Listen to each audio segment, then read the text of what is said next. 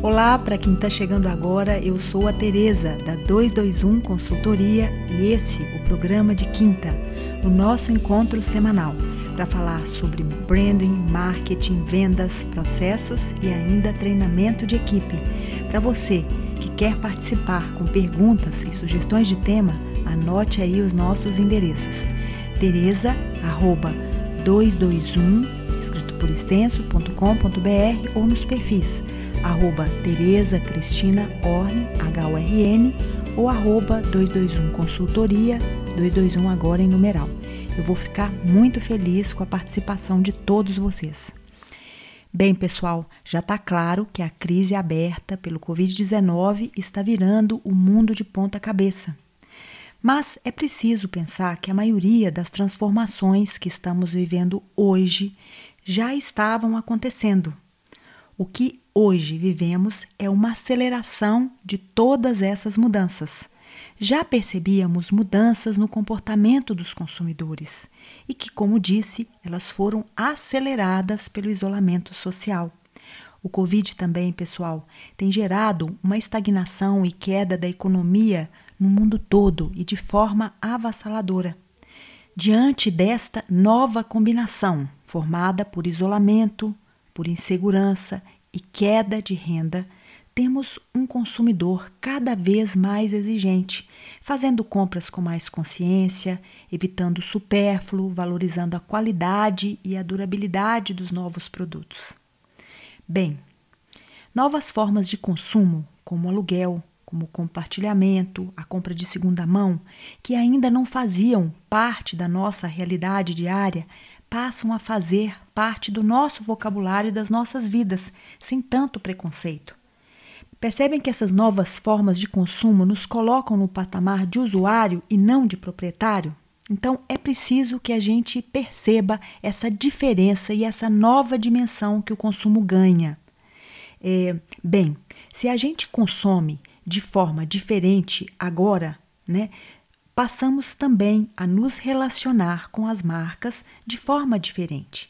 Porque, diante de uma crise de saúde de proporções gigantescas que colocam populações inteiras na linha da miséria, pela perda de emprego, pela aceleração da curva de contágio e de morte, a gente se torna, pessoal, cada vez mais sensível com a história dessas pessoas e com o posicionamento que as marcas têm assumido diante dessa realidade. Essas marcas que assumem essa posição empática, elas se tornam preferência. Já falamos sobre esse assunto em episódios anteriores. Pessoal, percebem como a pandemia tem aflorado a nossa consciência social? Por isso, a preocupação humanitária se torna tão importante. Daí a nossa preferência na hora de consumir das empresas que oferecem esse apoio às populações vulneráveis de forma empática. Já falamos sobre esse tema em episódios anteriores. Outra coisa que penso que está mudando no nosso jeito de consumir é a preferência por comprar de negócios locais. Passamos a valorizar o vizinho da esquina, não só por ser mais seguro, porque não precisamos nos deslocar tanto, mas também porque estamos sensíveis à situação dessas pessoas. Passamos a ficar solidários com o padeiro, com o pequeno supermercado isso é uma mudança muito grande que dita um jeito novo de consumo. Por isso, penso que estamos entrando numa era de preferir as marcas que cuidam das pessoas. E eu me explico: são aquelas que cuidam dos seus colaboradores, dos seus fornecedores, da sociedade como um todo e, lógico, dos seus clientes. Vamos preferir aquelas que tratam com empatia, com solidariedade e com humanidade. Pessoal, diante desse cenário que eu tentei traçar aqui de uma forma rápida, eu quero então entrar no tema de hoje. O que, que muda no varejo? Eu acredito que tudo. Sabe por quê? Porque a base do consumo são as relações entre pessoas, as suas necessidades e desejos. E como disse, o consumidor está mudando, né? E, claro, quem oferece produtos e serviços também precisa mudar. Bem, eu acho que a primeira lição que devemos ter em mente é a da aceleração. Já falamos muito sobre a necessidade da implantação de mudanças rápidas dentro desse novo mindset ágil focado em resultados. Mas, para se manterem vivas, as empresas elas precisam pensar que a mudança precisa ser implantada de forma muito rápida. Projetos pensados para acontecer em meses são implantados em dias, sendo corrigidos na sua execução. A gente já citou exemplos aqui e um deles foi o próprio Magazine Luiza, que implantou todo o seu marketplace em tempo recorde. A questão do comércio digital, que já era um caminho sem volta antes do Covid, agora com o distanciamento, ele se torna o ponto central de contato entre empresas e seus clientes. Além disso, a importância que cada vez mais as redes sociais, o Instagram, o WhatsApp, assumiram nesses tempos de isolamento. Empresas sem um braço online perceberam que deveriam intensificar o seu contato, a exposição dos seus produtos por esses canais um outro serviço que vem crescendo de uma forma muito rápida, que antes era restrito mais à alimentação, que é o delivery, hoje está presente na maior parte das nossas compras que fazemos no nosso dia a dia. E é claro, pessoal, com a reabertura das lojas, ainda que haja uma necessidade enorme de evitar aglomerações, de manter as regras rígidas sanitárias, cada vez mais importante que a gente pense em investir em ações omnichannel, uma vez que elas permitem um leque muito grande de experiências melhores e mais seguras para os nossos clientes. A implementação do varejo sem toque, né, a disseminação dos lockers em shoppings são formas de evitar o contato físico e criar mais agilidade nas compras.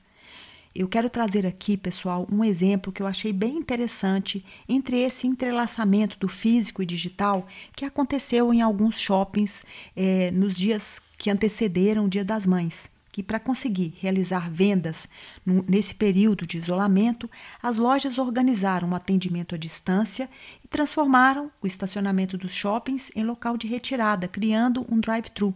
Veja que esse exemplo não houve um investimento vultuoso em tecnologia apenas uma adaptação. Pessoal, dentro da minha experiência com o varejo, eu vejo que hoje, para sobreviver, é preciso acelerar o passo para se adequar a esse novo momento. Eu acredito que é óbvio, é preciso investir em tecnologia? Sim. É preciso ter um e-commerce bem montado? Sim. É preciso fazer ações unindo canais online e offline? Também, mas é preciso, é fundamental que as suas equipes de venda estejam preparadas para oferecer um atendimento empático, mais humano e cada vez mais profissional. Eu penso que hoje não cabe mais uma experiência de loja física como recebíamos até pouco tempo atrás, de um atendimento inadequado, né? É, e que isso, obviamente, o consumidor, esse novo consumidor, não vai aceitar. Para terminar esse episódio de hoje, eu quero dizer que o que precisa mudar no varejo, paralelamente à mudança e o investimento tecnológico, é a atitude das pessoas. Então, eu deixo para vocês aqui algumas reflexões sobre esse assunto. A sua equipe de vendas está preparada para esse novo momento? Ela entende que o varejo não será mais o mesmo? Ela entende que atender é servir o cliente com empatia, com compromisso, com verdade? Percebe que as relações são criadas e fortalecidas a cada contato? E por último, a sua equipe tem o desejo de aprender sempre? Bem, se as suas respostas forem afirmativas, invista na sua equipe. Você está num bom caminho, mas se não, comece a mudar já. Boa sorte para você! Eu quero agradecer a todos que nos acompanham por aqui e convidá-los a estarem comigo na próxima quinta-feira no nosso programa de quinta e pedir que compartilhem o programa com seus amigos, empresários, profissionais, para que possamos juntos discutir temas importantes e, claro, implantar ideias e projetos significativos nos nossos negócios. Beijo grande e até a próxima quinta.